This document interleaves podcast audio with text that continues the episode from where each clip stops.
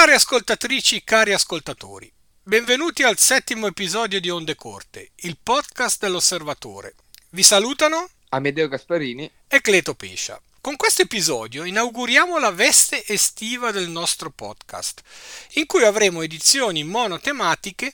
e contributi che Amedeo ed io registriamo separatamente. A settembre riprenderemo le registrazioni live. Amedeo, in questo primo episodio estivo ci presenti il volume Leadership di Henry Kissinger. Il sottotitolo italiano recita Sei lezioni di strategia.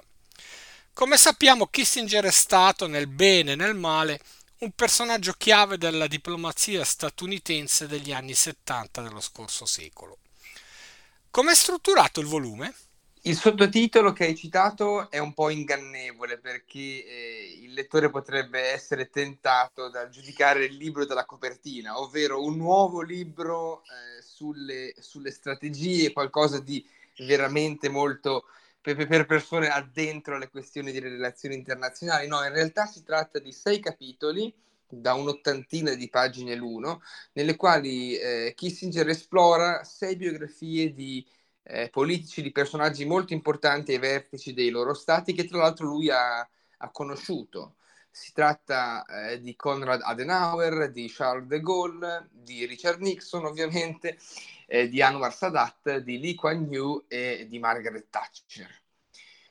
La cosa interessante è che eh, Kissinger è qua in sostanza una fonte primaria, lui li ha conosciuti eh, all'apice della loro influenza in un momento molto importante nel quale essi stavano ridisegnando diciamo, eh, l'andamento dei, dei, loro paesi.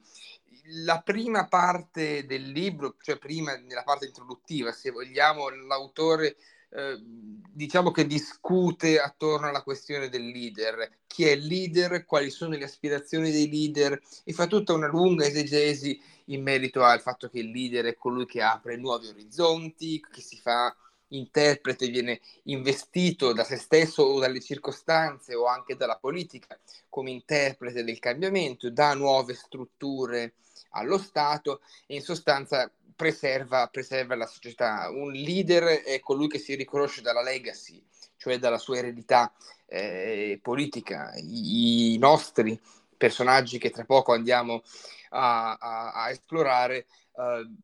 hanno subito eh, questioni internazionali di grande peso, economie che andavano a rotoli ma che andavano anche riorganizzate, il nuovo processo di globalizzazione, all'epoca non si chiamava globalizzazione, dico all'epoca perché sono tutti leader grosso modo del, del, del secolo scorso, e una questione importante come la, la, la decolonizzazione, ma anche il nuovo assetto di, uh, di, di, relazioni tra gli stati nell'ambito della guerra fredda, uh, diciamo che ci consegnano un ritratto a più, a più voci anche della, uh, de, della seconda parte del, del secolo scorso. Ah, insomma, un approccio piuttosto machiavellico, da quello che capisco. Perché... Sì, sì, beh, lui è assolutamente, ha sempre fatto riferimento alla scuola, diciamo, che deriva da, da Machiavelli, dal realismo, realismo politico e attraverso le lenti del realismo politico osserva, giudica e sottolinea anche tutti gli aspetti di, di leadership di questi, di, di questi leader. Ad esempio, eh, proprio all'inizio fa un paragone interessante rispetto alle sulle biografie di questi personaggi e, e sottolinea come le, le, origini umili di quasi tutti questi sei, eh, sei politici fossero a, a, proprio a, all'origine anche della loro determinazione della loro, e della loro fortuna, diciamo. Sadat e, e, e, De Gaulle erano due ufficiali, cioè due uomini delle forze armate, Nixon e Adenauer erano eh, due politici molto consumati, mentre, qua lo dice Kissinger, ehm, Thatcher e Lee eh, raggiunsero il potere, diciamo, le, le, loro cariche in una maniera più, più tra virgolette, più, più, più classica.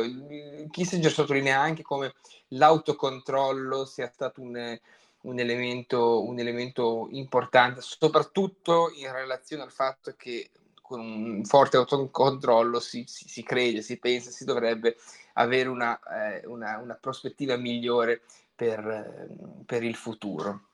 Eh, nonostante abbiano avuto questi sei personaggi eh, delle carriere eh, differenti fra loro, esiste un fil rouge che le unisce? Ma diciamo, diciamo, di sì, questo, questo fil rouge è qualcosa che forse negli anni o quantomeno nel Novecento è andato via via a, a, spegnersi o quantomeno sembrerebbe così, soprattutto oggi, e cioè la, è la componente religiosa, cioè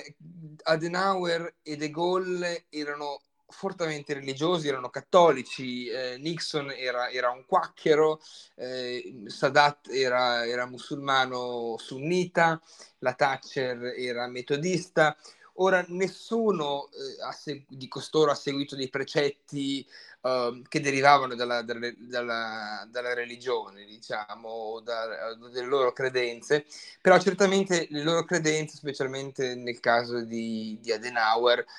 hanno in qualche modo orientato la loro, la loro, politica, nel suo caso fu appunto la, la religione cattolica. L'unica eccezione appunto questi, tra questi sei personaggi è che ad esempio Lee Kuan Yew non aveva questo elemento, però è veramente interessante perché la, la questione religiosa si, si, si, si, pone diciamo un po' al confine tra, tra passato e, e futuro ed è un elemento che certamente i leader, anche se per il semplice fatto che devono raggiungere il consenso eh, politico devono, devono, è una questione della quale devono, devono tenere conto. L'elettorato allora e anche oggi certamente si muove ancora, sempre meno forse, rispetto degli, a degli assi di, eh, collegati alla, alla, religione. Bene, allora ehm, cominciamo con una breve carrellata sulle figure di questi sei personaggi in maniera molto precisa nel sottotitolo dei, dei, dei, dei sei capitoli che seguono, che appunto danno, uh, danno vita a una, una, una, biografia abbastanza stringata, ma con anche questioni non sempre ricordate. Kissinger eh, scrive la strategia dell'umiltà, la strategia eh, della volontà, la strategia dell'equilibrio sotto i nomi dei, dei personaggi, quasi a, a a, ad affermare che ogni leader aveva una sua, una sua strategia. Ecco, ho anticipato Adenauer, che è il primo, aveva la strategia della, dell'umiltà. Adenauer, sappiamo, era stato il, il, il sindaco, il borgomastro di, di Colonia dal 17 al 1933, la guerra naturalmente, e uno dei suoi grandi meriti quando poi venne salutato come, come padre della, della nazione, della, della, Repubblica federale, cioè della Germania eh, occidentale, uno dei grandi meriti sottolineati subito da Kissinger è il fatto che ha portato il paese nell'alleanza, nell'alleanza atlantica e riuscì a risollevarlo dalla, dalla, dalla, dall'abisso eh, morale e poi in secondo luogo economico eh, nella quale appunto la Germania era dal, dal 45 eh, in poi. Riuscì a, a, sollevare le sorti di, di questo paese e pose le, le, basi per renderlo ancora una volta in pochissimo tempo, in vent'anni se vogliamo, la, la, di nuovo la, la, la, locomotiva, la locomotiva de, d'Europa. Parlavo prima del, del cattolicesimo, ecco, il, i cristiano-democratici eh, tedeschi, diciamo, si appoggiavano e si appoggiano in maniera meno, diciamo, rispetto al tempo, eh, su, sulla, questione, sulla, questione, cattolica, quindi un conservatorismo, ma che comunque aveva delle venature anche eh, religiose, non estremiste in generale, Uh, il ripudio del nazionalismo e, e, e, diciamo l'ancora verso l'europeismo è qualcosa che Adenauer sin da subito, uh, sin da subito sottolineò e, e trasformò in politica, in politica, attiva. Lui conosceva eh, benissimo dove si arrivava con il nazionalismo spinto, era andato ovviamente nelle carceri eh, durante, durante, il nazismo e, e, aveva un'autorevolezza, questo Kissinger lo sottolinea a più riprese, aveva una forte personalità e, ed era in grado di, di, di, di, convincere l'elettorato con la sua forza di, eh, grande vecchio, diciamo, se vogliamo, di grande saggio, che, che, è anche quello il precursore, se vogliamo, della, della Ostpolitik, che non è qualcosa che arriva eh, di punto in bianco con, con Willy Brandt nella fine degli anni 60, ma è qualcosa che già, già Adenauer aveva ovviamente per forza di cose eh, osservato. In conclusione Kissinger spiega che era un leader responsabile e che, e che non si curava del, del, giudizio degli altri e anzi voleva essere ricordato semplicemente come una persona, come un politico che ha fatto il suo dovere. Ecco, c'è sicuramente un particolare che Kissinger non menziona, penso almeno, è che um, Adenauer ha sì, uh, diciamo, portato la Germania uh, nella alleanza atlantica, però ha avuto anche un prezzo da pagare per questo, perché per esempio questo è stato dimostrato in diverse ricerche recenti anche, eh, nel suo governo e in tutti sì. i ministeri erano presenti eh, funzionari che eh, avevano fatto carriera, chi nel partito nazista, chi nella struttura del, del Terzo Reich e che eh, si erano riciclati come mm, democratici. Questo è un aspetto che qui in Germania, per esempio, sta, ha fatto sì che mh, mm, certi giudizi sull'operato di Adenauer eh, venissero messi in una luce un po' più un po' più particolare. Lui, no, assolut- lui, era conos- lui, era a conoscenza. Sì, sì, lo sapevo. No, ma guarda, hai assolutamente.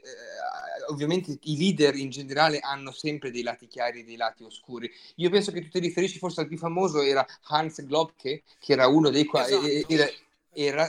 contribuì contribuì nel 1935 a scrivere le, le a, o fare delle annotazioni alle leggi di Norimberga, alle leggi razziali e razziste. Quindi è vero, ed era Glob che era uno dei suoi più fidi collaboratori, collaboratori. Lui lo sapeva benissimo, ma da maestro, qual era della Realpolitik, sapeva che non si potevano processare milioni di individui. Ci sono stati molti processi, non c'è soltanto il processo di Norimberga, c'è il processo dei medici, eccetera, eccetera eh, però ovviamente non potevano coprire minimamente la, la, la, diciamo, il fabbisogno di, di condanna o comunque di, di, di, di, presa di visione di, molti, molti tedeschi, anche cittadini comuni che avevano compiuto, compiuto, dei reati. Quindi sì, ma questo non è in contraddizione rispetto alla, al messaggio di un, di un, leader. Un leader è colui che sa anche purtroppo fare delle, delle ingiustizie perché si trova di fronte alla reale politica e non poteva nel caso di Adenauer, se vogliamo approfondire, eh, governare da solo, anche perché appunto il governo durato dal 33 al 45, quindi 12 anni gli esponenti politici erano o st- sottoterra oppure ancora in prigione o nei campi di concentramento, quindi dire, era, era, molto difficile. Quindi sì, questo era chiaro sin da subito, ma come dici tu, questo eh, è emerso più avanti, lo sapevano gli addetti ai lavori all'inizio, negli anni 50. La cosa verso la fine degli anni 80 eh, e 90 eh, emerse, ma, ma, comunque questo è successo anche in Italia, dove tra l'altro non ci furono eh, delle Norimberga o dei processi di Tokyo come avvennero appunto nell'impero, nell'impero, nell'impero, nell'impero giapponese. Quindi eh, era già qualcosa, diciamo, che questa grande purga. Ovviamente potremmo discutere ore e ore sulla responsabilità maggiore o minore che aveva eh, la Germania nazista nei, o li, nei confronti dell'Italia eh, nazista, ma io sempre in merito a, a questa compresso, diciamo se vogliamo, tra la Germania nazista e l'Italia fascista c'era, c'era De Gaulle. De Gaulle è il secondo leader, diciamo, che che, che, Kissinger si eh, presenta, la strategia della volontà. Ecco, De Gaulle certamente anche lui, come dicevamo prima, è animato non tanto da una questione religiosa, ma la, la religione, il cattolicesimo funge da, da da collante, no? E fu in grado di riedificare la Francia nel 1944 e poi nel 1958 quando venne richiamato di fronte ai, ai disastri della, dell'instabilità della, della, Quarta Repubblica, si arriverà alla, alla Quinta Repubblica e, e, e, De Gaulle ovviamente sapeva benissimo che stava alimentando la sua, la sua leggenda sia nel 1944 che nel, nel, nel 58. Lui divenne, il, sappiamo, il leader della, della Francia libera, ma, ma, Kissinger qua interessante, in maniera molto eh, convincente parla anche di un De Gaulle personale. Noi abbiamo un'immagine complice anche forse le propagande sessantottine di un generale con il naso lungo, molto vecchio, molto austero, eh, crudele, insensibile. In verità De Gaulle aveva anche i suoi punti, i suoi punti deboli e anche punti affettivi che vengono sottolineati dal, dall'autore. Eh, De Gaulle fece diversi capolavori politici. Per esempio? Beh, eh, fece delle riforme nell'immediato dopoguerra che, dopoguerra che erano essenziali e, e, lo fece con l'appoggio interessante dei, dei, dei, borghesi e dei lavoratori. Sapeva che la pacificazione nazionale, anche qui di nuovo una capacità da leader, eh, si poteva raggiungere soltanto con una sorta di, di compromesso tra queste due tra virgolette classi, se vogliamo, antagoniste o che negli anni erano state messe una, una contro, contro, l'altra. La, la, la, la, Francia si era macchiata di parte della Francia si era col, macchiata di, di collaborazionismo e, e, e, De Gaulle quando divenne l'anti-Vichy, l'anti, l'anti-Pétain, uh, diciamo che per un'altra parte di Francia divenne, divenne divenne un eroe. Naturalmente sarà, sta- sarà accusato più avanti che voleva, di voler instaurare una, una dittatura, specialmente appunto nel, nel, 68 quando c'era il caos a, a, Parigi, ma in realtà lui era un fedele repubblicano, voleva un esecutivo forte, forte una magistratura indipendente, un organo un organo parlamentare, un organo legislativo in grado di, di, di, di essere autonomo e di rappresentare eh, la popolazione. Um, la sua presidenza, ma poi anche quella di, eh, di, Pompidou e di quelli che sono arrivati dopo, sono state tormentate dai, dai conflitti internazionali e coloniali. Prima parlavamo di, di, di, questioni scomode che emergevano negli anni 80 e 90. Ecco, in Francia molto prima la questione coloniale, la guerra d'Algeria, eccetera, è, è, è emersa eh, con tutta la sua forza e De Gaulle eh, riuscì in qualche modo a, a gestirla anche. E il terzo personaggio è Nixon, giusto? Eh, certamente, eh, Kissinger naturalmente ogni volta che parla di Nixon parla di un amico, lui è stato eh, il, il, suo ministro degli esteri, diremmo, diremmo noi in gergo, la strategia dell'equilibrio, la strategia dell'equilibrio. Nixon è ovviamente l'unico presidente americano per ora che ha rassegnato le, le, dimissioni ed aiutò a mitigare le, le, tensioni tra Stati Uniti e Unione Sovietica, la politica di apertura con la Cina, il progressivo disimpiego nei confronti del Vietnam. Ecco, Kissinger qui diciamo che non parlerà mai male del, del suo ex capo, che naturalmente si era fatto le ossa sotto la,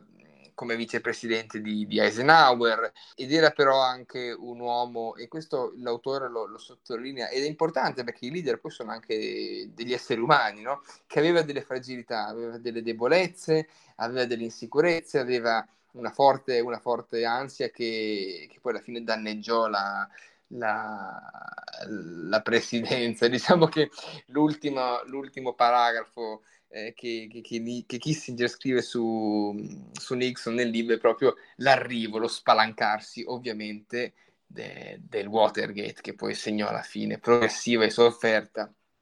della sua, della, della sua presidenza.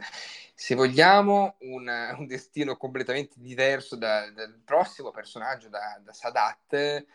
la strategia del superamento. Ecco, superare è, un è una parola importante nelle, nei confronti del leader eh, egiziano, il quale si impegnò, si impegnò più avanti, eh, presidente dal 70 all'81, di distendere diciamo, le relazioni con lo Stato di, di, di Israele, famoso per gli accordi di, di Camp David. Kissinger è molto generoso qui eh, perché parla di una coraggiosa prospettiva di pace e, e, proprio la pace tra popoli che si erano,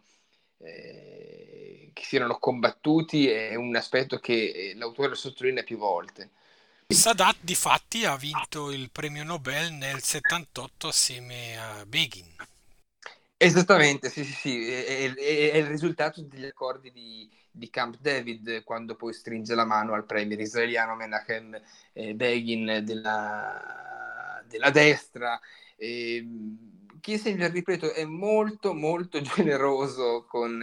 con, con Sadat, specialmente appunto alla luce di questo dialogo interrotto interrotto dalla guerra anni prima, e di un dialogo tra ebrei e, e arabi. Un uomo paziente e, e sereno,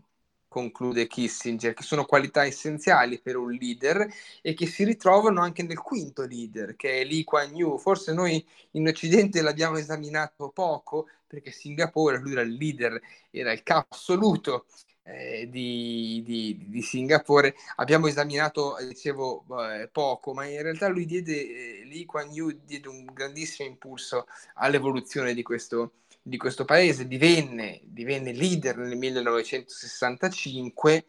e, e, diciamo che anche con un, un piglio abbastanza autoritario riuscì a, a, a trasformare l'intera eh, l'intero piccolo, la, la città-stato, che è ancora una città-stato, riuscì a fare delle, delle riforme importanti. E siamo giunti al sesto e ultimo personaggio. Di chi si tratta? Si tratta dell'unica do- donna che mh, Kissinger es- esplora ed è eh, Margaret Thatcher, la, la, strategia della determinazione, dunque la Lady di Ferro che diventa primo ministro nel 1979 e che attuò una rivoluzione prima all'interno del suo partito dove erano tutti uomini tra gli altri, tra l'altro e che pochi eh, diciamo all'inizio credevano nel fatto che riuscisse a scombussolare il panorama della, della Gran Bretagna arrivò al potere appunto nel 79, era segretario, diciamo capo del partito dei, dei, dei Tories, dei conservatori dal 75 e da lì arrivò la, la, la famosa, la grande eh, rivoluzione thatcheriana, quindi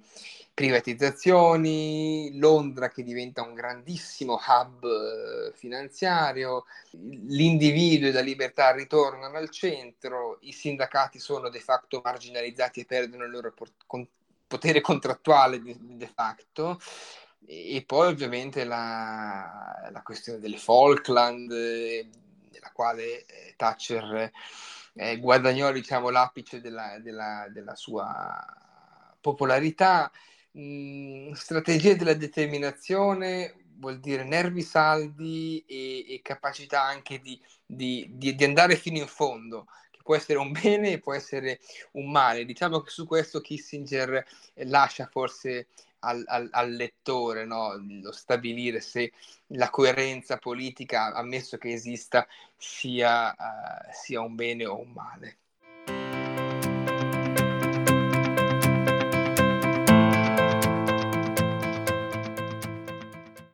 La casa editrice Adelphi ha pubblicato due libri nel 2022, gli ultimi eh, di Milan Kundera, Un incontro e un Occidente prigioniero. Partiamo da un incontro. Nel piccolo volume eh, l'autore raccoglie gli scritti su incontri, reportage ed esperienze di critica letteraria eh, che l'autore ha fatto su questioni importanti e scottanti della, della politica europea. Parte da Francis Bacon e arriva Samuel Beckett, l'autore eh, del, del, del, teatro dell'assurdo, e, e, in questo volume Kundera eh, ci delizia con eh, una tela variopinta tra, tra, musica e poesia. Passa in rassegna diversi scrittori europei, da Paul Valeria a Jaroslav Hasek, da Apollinaire a James Joyce. Parla di Rabal, che è stato un importante scrittore moravo, erano conterranei, eh, fino ad arrivare a, a, a Goethe, a Dostoevsky, eh, a Balzac, eh, a Proust. Uh, naturalmente a, a, a, Kafka e poi si, si distoglie da questi autori e, e quasi con un grande cambio di, di, di, tematica arriva a parlare degli, degli ebrei di Terezin, il piccolo eh, campo di, di, concentramento di raduno non lontano da, da, Praga e a metà strada appunto per arrivare ad Auschwitz e ancora parla eh, della primavera di Praga. Ora, la primavera di Praga ha, ha, avuto un impatto molto importante su una intera eh, generazione di, di, cechi, anche per gli europei della, dell'Europa, dell'Europa centrale. Ha, ha, come conseguenza del fallimento eh, di questa primavera e della repressione dei carri armati sovietici, Kundera poi emigrò in Francia, emigrò a Parigi e da lì sostanzialmente continuerà la sua attività di, diciamo così, dissidente eh, eh, della letteratura, imparerà il, il francese, scriverà, tenterà di scrivere in francese anche con un discreto successo. Da lì la sua vita in sostanza inizia e finisce. Finisce perché da quel momento in poi non sarà molto visibile al pubblico, specialmente dagli anni 80 e, e 90, ma comunque la primavera di Praga è un'esperienza che torna spesso nei suoi, nei suoi libri. In, in, un incontro nel suo primo libro pubblicato da Adelphi nel 2022 eh, parla ad esempio, fa un paragone tra il maggio francese, il maggio del 68, il maggio parigino, e la repressione qualche mese dopo, in agosto del 68, uh, eh, della primavera uh, di Praga. Quindi il maggio del 68 è stata un'esplosione inattesa, spiega uh, Kundera, mentre la primavera di Praga fu la conclusione meritata di un lungo processo di, de- di destalinizzazione del, del paese. Laddove la primavera eh, diciamo così, il maggio invece del parigino era, era animato dai, dai, giovani, Kundera eh, sottolinea come la primavera di Praga fosse invece animata dallo scetticismo di, di molti adulti.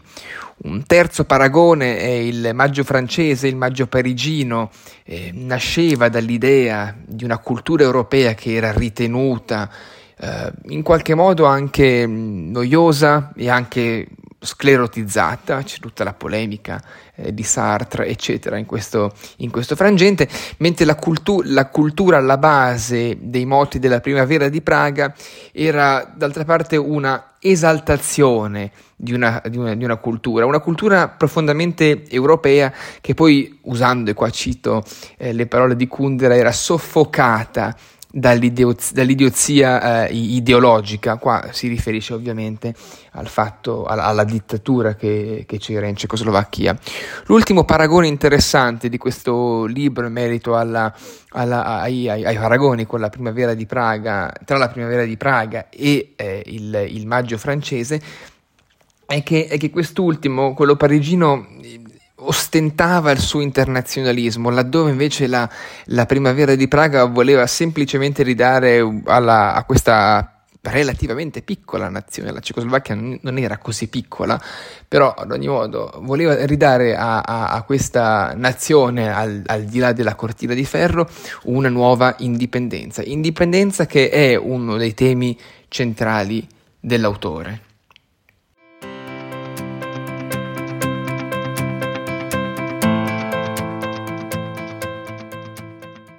Il secondo libro del quale andiamo a parlare oggi è sempre edito da Adelphi, che era la casa editrice eh, di Kundera in Italia, e si chiama Un Occidente prigioniero.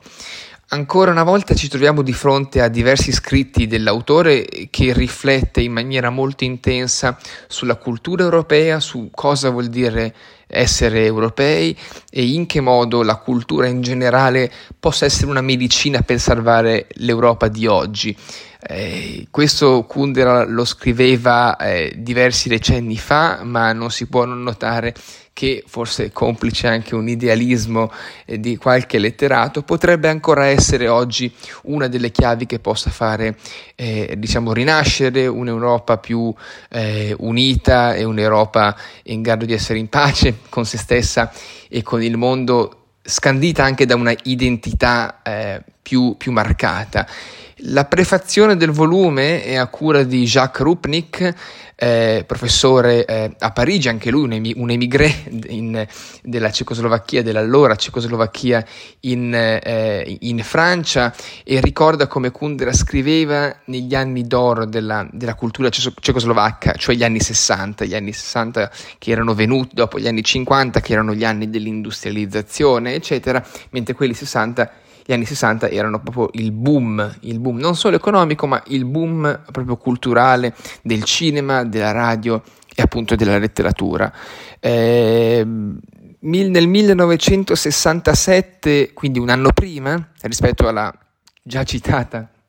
Uh, primavera di Praga del 68, eh, Kundera aveva partecipato al congresso degli scrittori e, e condannò i censori eh, comunisti e li, e, li def, li definì, e, li, definì, dei vandali, vandali eh, in ambito culturale, lui si occupava di cultura più che di, eh, di politica. E da qui poi ci sarà l'autoesilio, eh, l'autoesilio di cui abbiamo già parlato eh, a Parigi e, e, l'uscita di questo Le Débat eh, su Le Débat, eh, una, una, rivista eh, di Pierre Nora ehm, con il titolo Un Occidente prigioniero o la tragedia dell'Europa centrale. Questo articolo ripreso da, da Adelphi fu molto importante eh, al tempo e vale la pena rileggerlo ancora ad oggi perché eh, tratta essenzialmente del ruolo della, dell'Europa centrale all'interno della grande, della grande famiglia europea che all'epoca era ovviamente divisa nelle logiche della, della guerra fredda e delle aree di, di influenza. Naturalmente Kundera parte dalla sua esperienza, dall'esperienza eh, di un uomo che ha dovuto lasciare il paese e parla della infelice e frammentata, sto citando, infelice,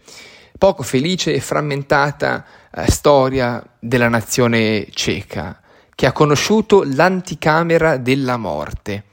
Ecco, Kundera analizza la fragilità istituzionale del paese che era nato nel 1918, che aveva eh, che, aveva, che, era stato distrutto nel 1938 con la conferenza di Monaco, invaso ufficialmente nel 1939 e poi risorto nel 1945 e poi caduto, eh, caduto nell'orbita sovietica nel 1948. Cita eh, Kundera un grandissimo autore eh, ceco che è Jan Neruda,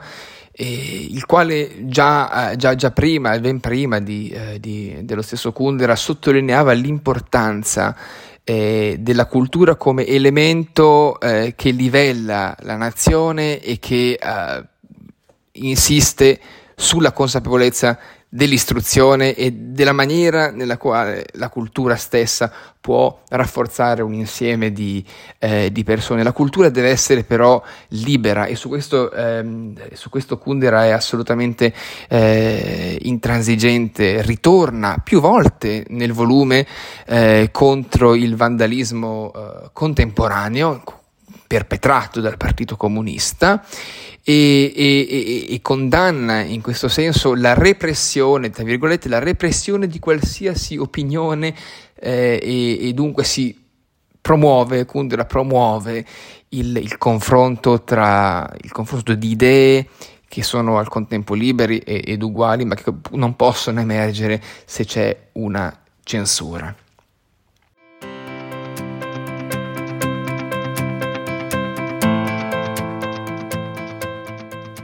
Nell'articolo che era comparso su, su questa rivista Le Débat, eh, Kundera fa importanti elucubrazioni sulla cultura oltre Cortina e in qualche modo si lamenta del fatto che sussiste ancora oggi, in effetti, che questa cultura oltre Cortina dell'altra Europa, l'Europa centrale oltre Cortina era definita l'altra Europa, no? Uh, sia in qualche modo una cultura di, di serie B e questo ovviamente è, è, molto triste perché appunto a delle culture corrispondono dei popoli e delle identità e, e dal momento che non ci sono culture superiori o inferiori il fatto che eh, si ritenga una cultura eh, che ha sperimentato sofferenza dietro la cortina un po' come dire vista dall'alto in basso è certamente una eh, una catastrofe per l'operazione culturale che Kundera si, si, si, eh, si prefigge di, eh, di, di, applicare. Lui non parla ovviamente di operazione culturale, questo lo dico, lo, lo dico io, però eh, insiste sul fatto che ci voglia una cultura condivisa nella diversità che sembra un paradosso ma non lo, non lo è affa- affatto, la cultura centro-orientale, centro-europea o dell'Europa dell'Est, come viene spesso definita, è un importante caposaldo della cultura generale del, dell'Occidente e, e Kundera questo lo sottolinea molto bene, fa addirittura un elenco eh, dei grandi, dei grandi eh, boemi e moravi che hanno eh, dato lustro a questa, a questa regione, specialmente tra l'Ottocento e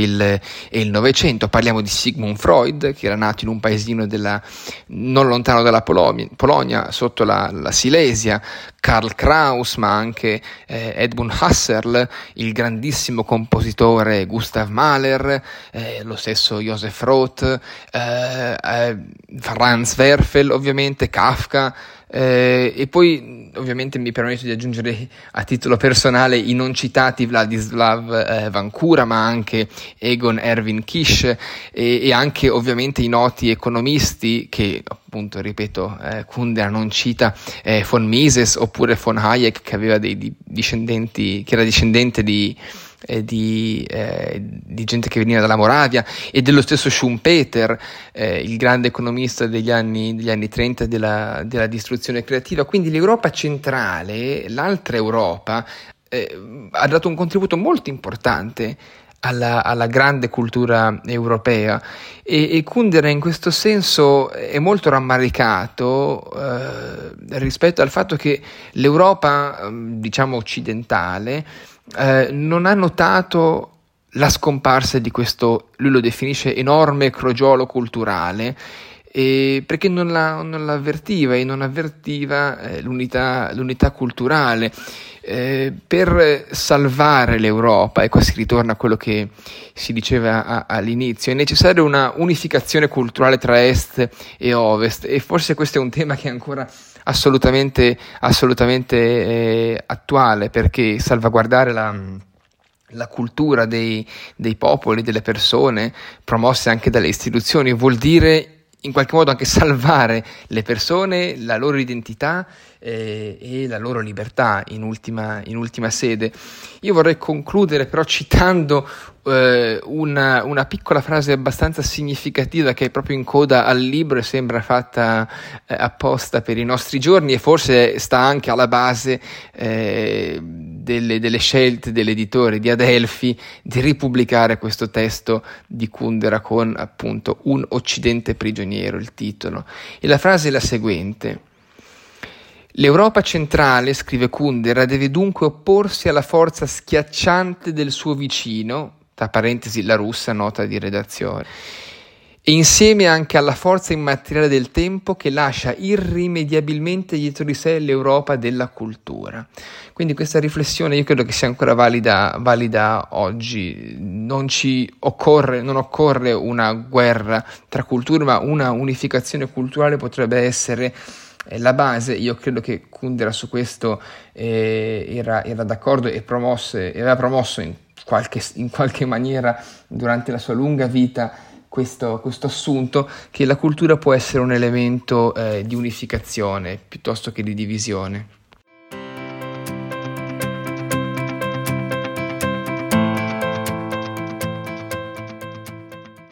Prima di darvi appuntamento al prossimo episodio, vi ricordo che potete inviare commenti, critiche e suggerimenti all'indirizzo ondecorte-osservatore.ch. E per chi desiderasse conoscere meglio l'osservatore, abbiamo una proposta allettante. Scrivendoci all'indirizzo abbonamenti-osservatore.ch e menzionando il codice ondecorte2, riceverete due numeri gratuiti del nostro settimanale